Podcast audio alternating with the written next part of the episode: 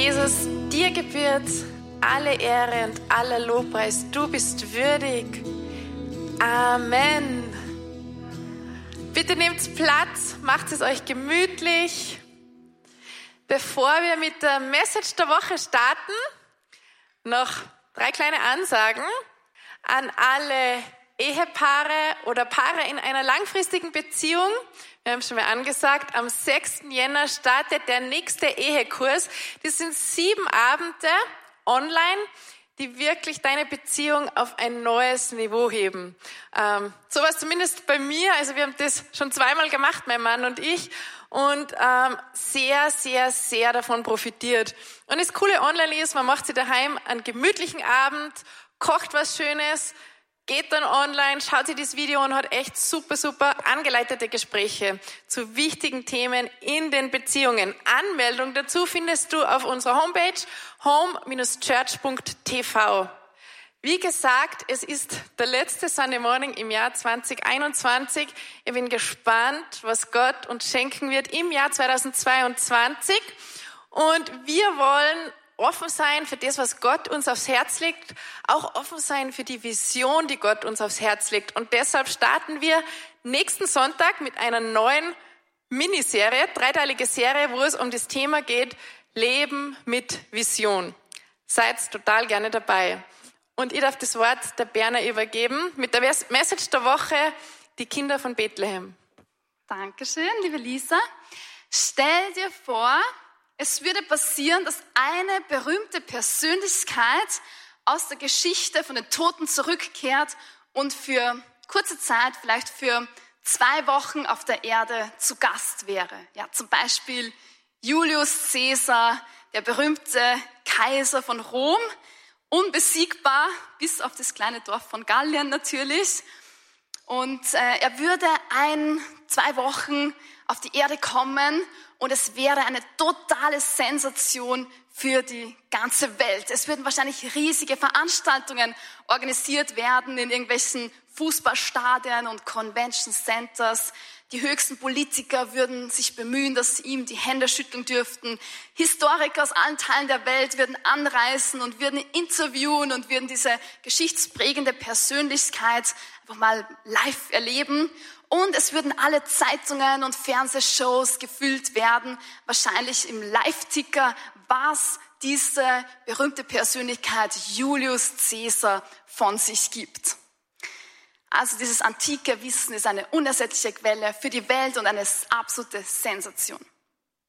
Jetzt stell dir aber vor, es kommt nicht Julius Caesar auf die Welt, sondern der Urheber des Lebens selbst, der Gott des Universums, höchstpersönlich. Er kommt auf die Welt und er entscheidet sich, dass er sich in diesen kleinsten Nebel der Galaxie begibt, diesen kleinen Punkt der Galaxie auf die Erde, und dass er 33 Jahre mit dem Menschen verbringt, um uns zu zeigen, wer er ist. Und das ist das Geheimnis, das wir an Weihnachten feiern. Wir feiern, dass Gott ein Baby wird. Wir feiern, dass Gott ein Baby wird, und das heißt auch Weihnachten, willkommen im Chaos. Gott wird ein Baby in einem stinkenden Stall. Kurz davor gab es den Beginn, ja, mit einer Teenager-Mama, die unverheiratet ist. Und er kommt in das größte Chaos von Bethlehem hinein. Und die Sache ist, er macht noch mehr Chaos. Ja. In Kürze sollte seine Familie zu Flüchtlingen werden. Und man könnte sich fragen, bringt Gott eigentlich nur Probleme nach Bethlehem? Also wenn ich Gott gewesen wäre, dann hätte ich das ein bisschen ähnlich geplant wie Julius Caesar. Ich hätte gesagt, roter Teppich, schöne Limousine, alle Präsidenten aller Staaten der Erde, größtes Stadion der Welt und dann ein fetter Auftritt, um dann der Welt zu verkünden, dass endlich Rettung und Erlösung passiert und dass der Himmel neu zugänglich ist. Und das ist eine unglaubliche Botschaft. Aber Gott hat es nicht so gemacht. Er wird ein Baby und er kommt in die ungünstigsten Umstände, die gerade da waren. Er kommt nämlich nicht nach Nazareth, er kommt in das vom Weihnachtsrummel überfüllte Bethlehem. Gottes Timing. Er hätte nämlich noch eine Woche warten können, bis das Maria wieder in Nazareth ist, um dem kleinen Dorf, ja, in ihrem Zuhause zur Welt kommen können. Aber Gott liebt es, in das Chaos von Bethlehem zu kommen. Er liebt es, in unser Chaos zu kommen. Und das Dramatische, er macht noch mehr Chaos. Der Stall von Bethlehem war nicht sehr idyllisch, so wie wir immer denken. Ja, bei uns ist immer alles mit Glitzer und schön geschmückten Lichtern und Sternenstaub und so weiter. Aber es war sicherlich kalt im Stall, es hat sicherlich noch Mist gestunken und für eine gebärende Frau war das eher ungenügend. Also, und ob das noch nicht genug wäre, ein chaotischer Anfang, es kommen dann noch nämlich sehr interessante Charaktere dazu in dieser Weihnachtsgeschichte und da möchte ich auf ein paar eingehen. Matthäus 2, 1-6 lesen wir. Als Jesus während der Herrschaft von König Herodes in Bethlehem, einer Stadt in Judäa, geboren war, kamen Sterndeuter aus einem Land des Ostens nach Jerusalem. Und sie fragen, wo finden wir den König der Juden, der kürzlich geboren wurde? Wir haben seinen Stern aufgehen sehen und sind gekommen, um ihn zu verehren. Als König Herodes davon hörte, geriet er in Bestürzung und ganz Jerusalem mit ihm. Er befahl an hohen Priestern und Gesetzeslehrern des jüdischen Volkes zu sich und erkundigte sich, wo der Messias geboren werden sollte. In Bethlehem in Judäa, erwiderten sie, denn so steht es im Buch des Propheten. Du, Bethlehem, im Land Juda, bist keineswegs die unbedeutendste von Judas führenden Städten. Denn ein Fürst wird aus dir kommen, der als Hirt mein Volk Israel führt. Also wir lesen hier, es kommen Sterndeuter aus dem Osten. Man nannte sie auch Magoi mit der griechischen Bezeichnung Magier, Sterndeuter oder Weise. Und sie forschten am Sternenhimmel und fanden eine sehr interessante Sternkonstellation. Heute wird vermutet eine Passierung von Jupiter und Venus. Jupiter, der übrigens auch als König galt, ja, die Bezeichnung des Königs. Und sie wussten, dass es eine Weissagung gab, dass ein König geboren werden soll und dass dieser Stern die Geburt dieses Königs eben andeutet. Dieser Sohn, dieser König soll angebetet werden. Und diese Weisen, diese Magoi aus den fernen Ländern, sie taten etwas Außergewöhnliches, weil sie waren eigentlich Heiden, sie waren keine Juden, sie kannten den Gott Israels eigentlich nicht, aber sie wussten, das sollte ein König der Juden geboren werden und er sollte aber angebetet werden von allen Völkern. Seine Herrschaft wird über Juda hinausgehen. Sie haben etwas entdeckt und sie hatten eine Ahnung von etwas Großartigem. Das, was sie ausgezeichnet hat, war, dass sie Suchende waren. Sie haben geforscht. Sie haben in den alten Schriften geschaut und sie wussten, es gibt diese Prophezeiung. Und dann ist es eigentlich interessant, weil sie waren sicherlich wochenlang unterwegs, wenn nicht sogar monatelang. Und der einzige Anhaltspunkt, den sie hatten, war eine Sternkonstellation am Nachthimmel. Das heißt, sie konnten nur am Nachthimmel sehen, wo ihr Kompass war. Und ich muss sagen, etwas vage, aber sehr gewagt. Sie hielten fest an dieser Prophetie und an ihrer Sternkonstellation. Und so kommen sie nach Jerusalem, ja, und da wissen sie, okay, irgendwie muss es hier sein. Und natürlich suchen sie zuerst einen neugeborenen König, wo? In einem Palast. Sie kommen also in den Palast von König Herodes und sagen, wo ist das neugeborene Kind? Ja, und Herodes fällt aus allen Wolken und sagt, welches neugeborene Kind? Sie sagen, es muss ein König geboren werden. Und Herodes fürchtet natürlich extrem einen Rivalen, und er sagt, das kann nicht sein. Hier gibt es kein neugeborenes Kind. Und er lässt dann alle Weisen kommen und sagt, okay, in Bethlehem. Gut, dann weiß ich, was ich zu tun habe. Und Herodes scheut sich nicht, auch grausame Dinge zu tun, denn er hat auch einen Teil seiner Familie ermorden lassen. Also diese Prophetie heißt, du Bethlehem im Land Juda bist keineswegs die unbedeutendste. Aus dir wird ein Fürst hervorgehen, der Hirt über mein Volk Israel sein wird.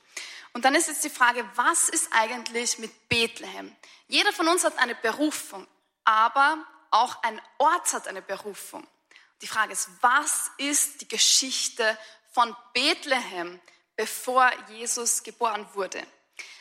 Zugegeben, Bethlehem war ein kleiner Ort, ein kleiner Punkt auf der Landkarte des Vorderen Orients. Aber es hat auch eine bedeutende Geschichte, nämlich in Bethlehem liegt Rahel begraben. Das ist die Mutter von Josef und seinen 11 Brüdern. Ja, die haben nachher die 12 Stämme gegründet. Und es ist schon eine bedeutende Frau gewesen. Dann im Buch Josua wird erwähnt, dass das Land verteilt wird und Bethlehem fällt dem Stamm Juda zu. Ja, jetzt gehe ich ein bisschen in die Geschichte, in die Details rein. Und zwar, Juda ist der Stamm, aus dem auch später Josef kommt, der Mann von Maria. Und es gibt eine starke Prophetie, die habe ich eben zitiert aus dem Neuen Testament. Im Original lautet die folgend, ist aus Micha 5,1. Aber du, Bethlehem Ephrata, bist zwar klein unter den 7 Judas, aus dir wird mir einer hervorgehen, der über Israel herrschen soll. Seine Ursprünge liegen in ferner Vorzeit, in längst vergangenen Tagen. Interessant. Und dann heißt es, darum gibt er sie preis bis zu der Zeit, da die Gebärende geboren hat. Dann wird der Rest seiner Brüder zurückkehren zu den Söhnen Israels. Und dann geht es noch weiter. Er wird auftreten und ihr Hirt sein in der Kraft des Herrn, in der Hoheit des Namens des Herrn, seines Gottes. Und er wird ihr Friede sein. Das ist die Berufung, die Bethlehem trägt, und es ist die Stadt Davids. Also kurze Zeit später wird Bethlehem berühmt als Heimatort des großen Königs David. Das heißt, Bethlehem steht als Symbol für das Königtum.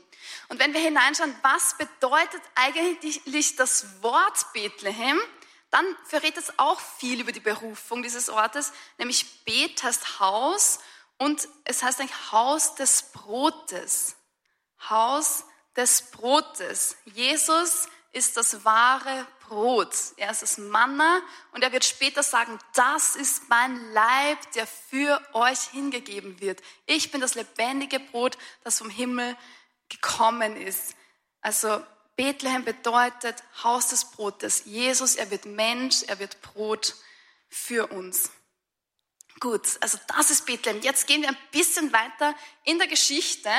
Und wir finden uns in einer Szene, wo es eine Volkszählung gab. Kaiser Augustus wollte wissen, wie viele Menschen leben in seinem Reich. Ja, oft hatten solche Volkszählungen auch militärische Gründe.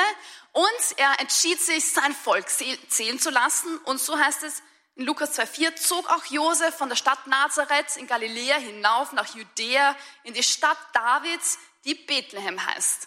Denn er war aus dem Haus und Geschlecht Davids. Ja, und dann kommt die ganze Weihnachtsgeschichte, die wir eben gehört haben, in das ganze Chaos. Maria ist hochschwanger und steht kurz vor der Geburt und dann finden sie keinen Platz und schlussendlich finden sie eben diesen Stall, wo Jesus zur Erde kommt, wo Gott Mensch wird. Und dann passiert aber noch einiges Außergewöhnliches rundherum um diese Geburt. Es hört nicht damit auf, sondern es heißt dann, Matthäus 2,9, der Stern, den die Sterndeuter von seinem Aufgang beobachtet hatten, zog von ihnen her, bis er schließlich genau über dem Ort stehen blieb, wo das Kind war. Als sie den Stern so stehen sahen, kam eine sehr große Freude über sie.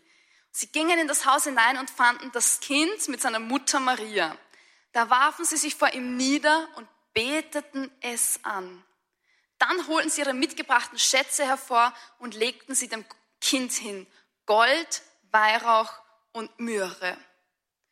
Und jetzt schauen wir uns diese Geschenke an, weil diese Geschenke waren sehr prophetisch. Und in dieser Zeit kannten die Menschen die Bedeutung von Geschenken sehr gut. Maria muss wohl extrem schockiert gewesen sein, als sie die Geschenke sah. Nicht, weil sie wusste, dass sie extrem wertvoll sind, sondern weil sie deren Bedeutung sehr gut verstand. Und es gibt auch Prophetien über diese Weisen und über die Geschenke schon im Alten Testament. Zum Beispiel in Jesaja 60,6 heißt es, eine Menge von Kamelen bedeckt dich, Hengste aus Midian und Ephah. Aus Saba kommen sie alle, Gold und Weihrauch bringen sie und verkünden die Ruhmestaten des Herrn. Ja, dann noch im Psalm 72 heißt es, die Könige von Tarschisch und von den Inseln bringen Geschenke. Die Könige von Saba und Seba kommen mit Gaben. Alle Könige müssen ihm huldigen, alle Völker ihm dienen. Er lebe und Gold von Saba soll man ihm geben.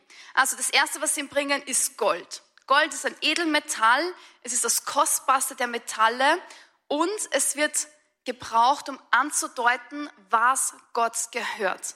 Das heißt, Gold stand immer in Verbindung mit der Königswürde. Dem Pharao von Ägypten wurde viel Gold angelegt als Zeichen seiner Königswürde. Es stand auch in Verbindung mit dem Götzendienst, ja, zum Beispiel König Nebukadnezar, der große Herrscher im babylonischen Reich, ja, dem sehr viel Land und viel Volk gehörte.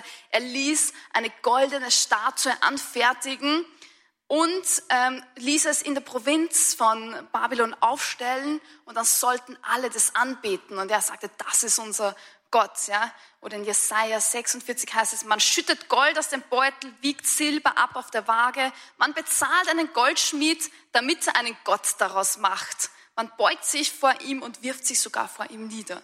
Also Gold zeigte immer etwas über einen König an.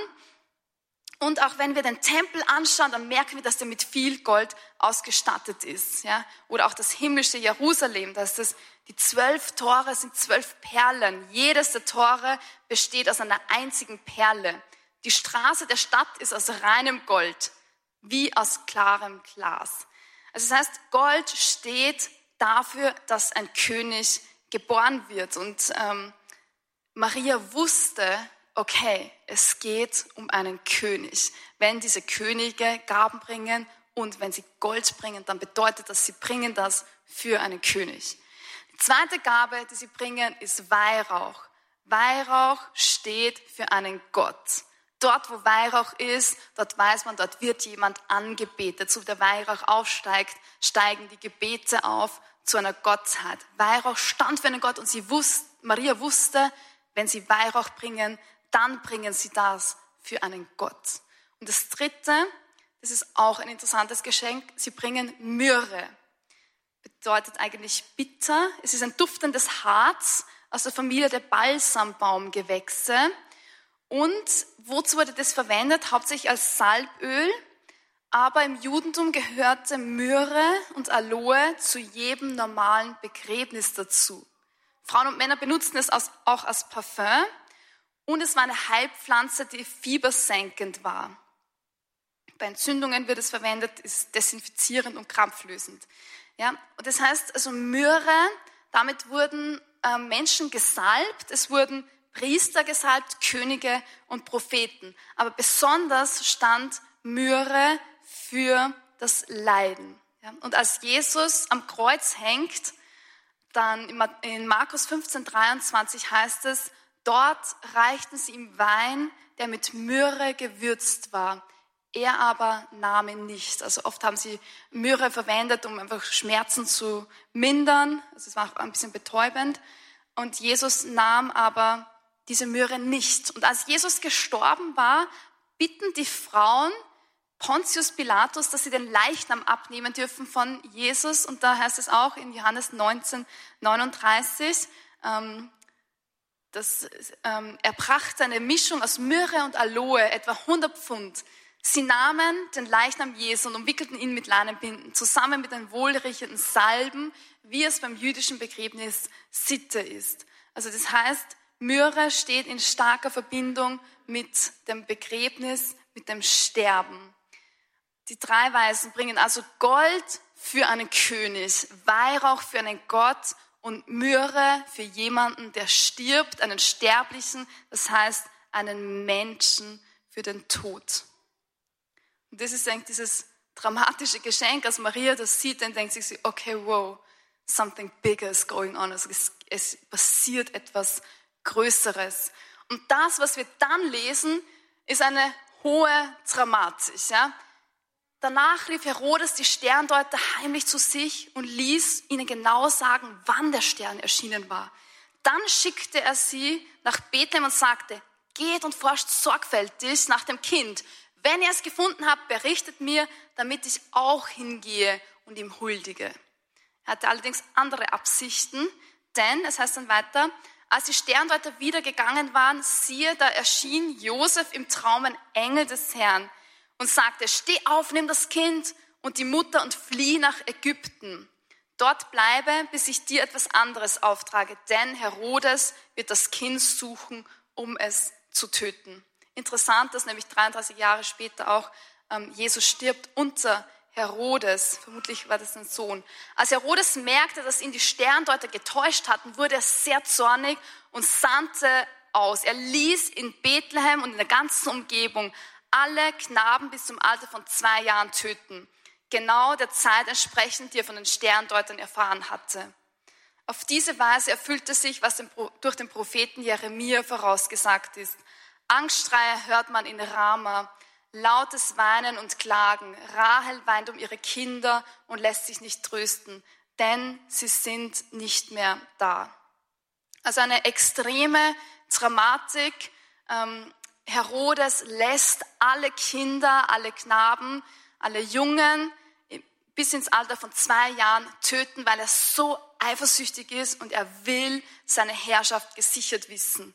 Also er reißt die Herrschaft mit Macht an sich. Herodes will Macht zu herrschen und Jesus wählt die Armut, um zu dienen. Die Kinder von Bethlehem deuten an, welchen Tod Jesus als wahrer König erleiden wird. Ja? Und die Babys von Bethlehem, sie sind die ersten Märtyrer. Sie sterben, weil Jesus anerkannt wird als König oder in dem Fall von Herodes nicht anerkannt wird als König. Und das, was wir wissen müssen, ist, das Königtum Jesu ist nicht von dieser Welt. Die Gier nach Macht hat einen unschönen Preis und das sehen wir, wenn wir Herodes anschauen. Ihm überkommt diese Eifersucht, diese Gier. Er will das Königtum für sich behalten, er will es verteidigen und mehr Macht an sich reißen. Und das, was Jesus tut, ist eigentlich genau das Gegenteil. Er legt seine Gottheit ab, um Mensch zu werden. Er wählt, Mensch zu werden. Und das Dramatische an der Geschichte ist, dass Jesus Mensch bleiben wird. Wahrer Gott und wahrer Mensch, und wir sehen ihn in Kürze hingeschlachtet am Kreuz. Ja, dramatisch, gekennzeichnet mit den Wundmalen, die er in alle Ewigkeit tragen wird, wenn auch verklärt. Ja, im Himmel heißt es, wir sehen Jesus als Lämmchen, das aussieht wie geschlachtet. Also diese Dramatik, wie Jesus uns freikauft, wie er auch die Kinder von Bethlehem freikauft mit seinem Tod und wie er dann eigentlich als König in größerer Weise strahlt. Das Königtum Jesu ist nicht von dieser Welt. Wenn wir erkennen, dass er unser Herr ist, dass er Gott ist, dann werden wir das tun, was man tut, wenn man Gott anerkennt, nämlich uns hinknien und ihn anbeten. Das, was wir gesungen haben, wir beten ihn an, wir sind gekommen, um ihn anzubeten. Und das haben diese Könige getan. Sie sind gekommen, um ihn anzubeten. Im Lateinischen gibt es ein sehr schönes Wort für Anbetung. Das heißt nämlich ad oratio. Und wörtlich genommen heißt das zum Mund. Ad ora, zum Mund. Und wie nennt man das, wenn man eine Bewegung macht zum Mund? Kuss. Das ist ein Kuss. Und das ist das, was wir tun. Wenn wir Gott anbeten, dann küssen wir ihn, wir verehren ihn, wir beten ihn an, wir lieben ihn. Ja, und das ist die einzig angemessene Antwort. Wenn wir anerkennen, er ist der König, dann lieben wir ihn mit unserem ganzen Wesen. Die schöne Botschaft ist, wir sind geschaffen, um Anteil zu haben am Königtum Jesu. Jesus, er stirbt am Kreuz als der König der Juden. Aber das, was die Weisen voraussagen, ist, er ist nicht nur der König der Juden, sondern er ist der König über alle Völker. Und er stirbt als unser König und er holt uns aber herein in sein Königtum. Also wir sind geschaffen, um mit ihm zu herrschen. Das ist tief in uns angelegt. In Genesis lesen wir ganz am Anfang in der Bibel, 1,26, lasst uns Menschen machen als unser Abbild, uns ähnlich, sagt Gott, sie sollen herrschen. Die Vögel des Meeres, die Tiere und so weiter. Also sie sollen herrschen. Das ist tief in uns angelegt. Das ist das Erste, was Gott dem Menschen als Aufgabe zuspricht. Und dann im letzten Buch der Bibel lesen wir wieder etwas, und zwar in diesem atemberaubenden Ort, den wir himmlisches Jerusalem nennen. Da heißt es, es wird keine Nacht mehr geben und sie brauchen weder das Licht der Lampe noch das Licht der Sonne, Denn Gott, der Herr, wird über ihnen leuchten und sie werden herrschen in alle Ewigkeit. Also das ist tief in uns drinnen und wir hören, dass Herrschen ein Teil unserer himmlischen Jobbeschreibung sein wird. Ja? Das heißt aber nicht, indem wir uns selber die Herrschaft an uns reißen, sondern indem wir Jesus als König anbeten und erst einmal unsere Rechte, unsere scheinbaren Rechte niederlegen, ihn als König anbeten und dann ist er, der uns erhöht und der uns groß macht und der eigentlich diese Sehnsucht, die auch Herodes spürte, diese Sehnsucht nach Mitgestalten, nach Einfluss ausüben, nach Veränderung bewirken, wird er uns neu schenken. Gott kommt in dein Chaos. Gott kommt in das Chaos von Bethlehem. Er hat sich entschieden, dass er Mensch wird und er überrascht uns und dich sehr gerne in deinem Chaos. Denn Gott erkennt dein Herz und er will dein Herz und zwar dein ganzes Herz. Jetzt nochmal kurz Recap. Gott kommt in das Chaos von Bethlehem. Die Geschenke der Weisen bezeichnen das Wesen Jesu, König, Gott und Mensch. Die Babys von Bethlehem sind die ersten Märtyrer. Das Königtum Jesu ist nicht von dieser Welt. Und wir sind geschaffen, um am Königtum Jesu Anteil zu haben. Jetzt möchte ich kurz beten. Jesus,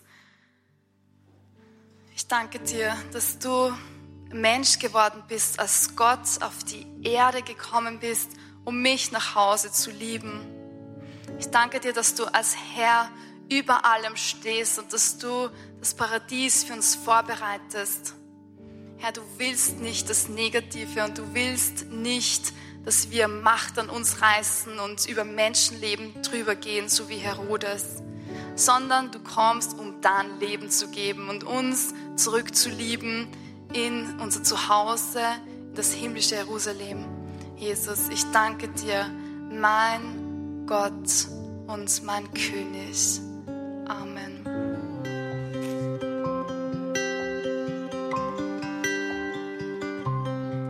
In the darkness we were waiting without hope and without light. Jesus, heute sehen wir die Dramatik, die sich in Bethlehem abgespielt hat, weil Herodes seine Macht sichern wollte.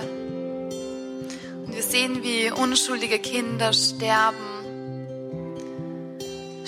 müssen, weil jemand dich nicht anerkennt als König.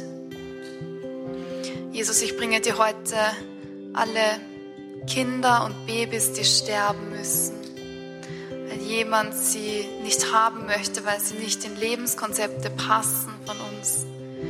Jesus, ich bringe dir alle ungerechten Taten, die gegen kleine Kinder verübt werden. Wir leben in einer ungerechten Welt und es gibt viele Menschen, die dich nicht als König anerkennen.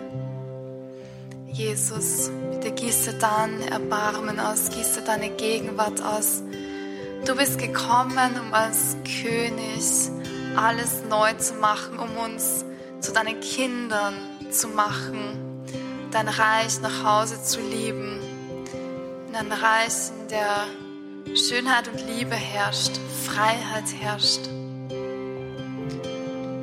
Jesus, und ich bringe dir auch mein Herz, unsere Herzen, dort, wo Eifersucht herrscht und wo ich nicht erlaube, dass du mein König bist.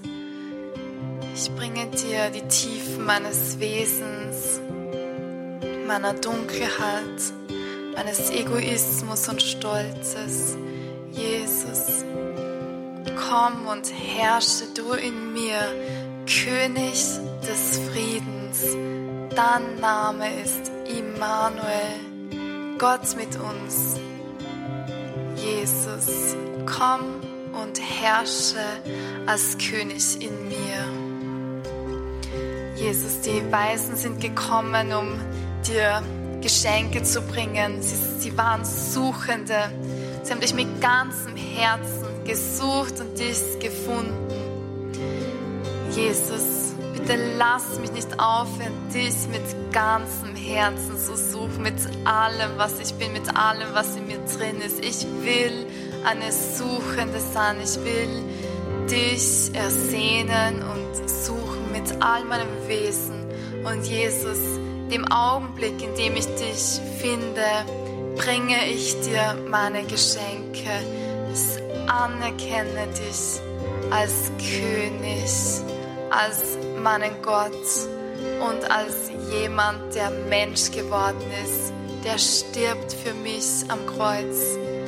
Jesus, ich bin gekommen, um dich anzubeten. Hier in diesem Augenblick, in diesem Moment schenke ich dir mein Herz und bete dich an, mein König.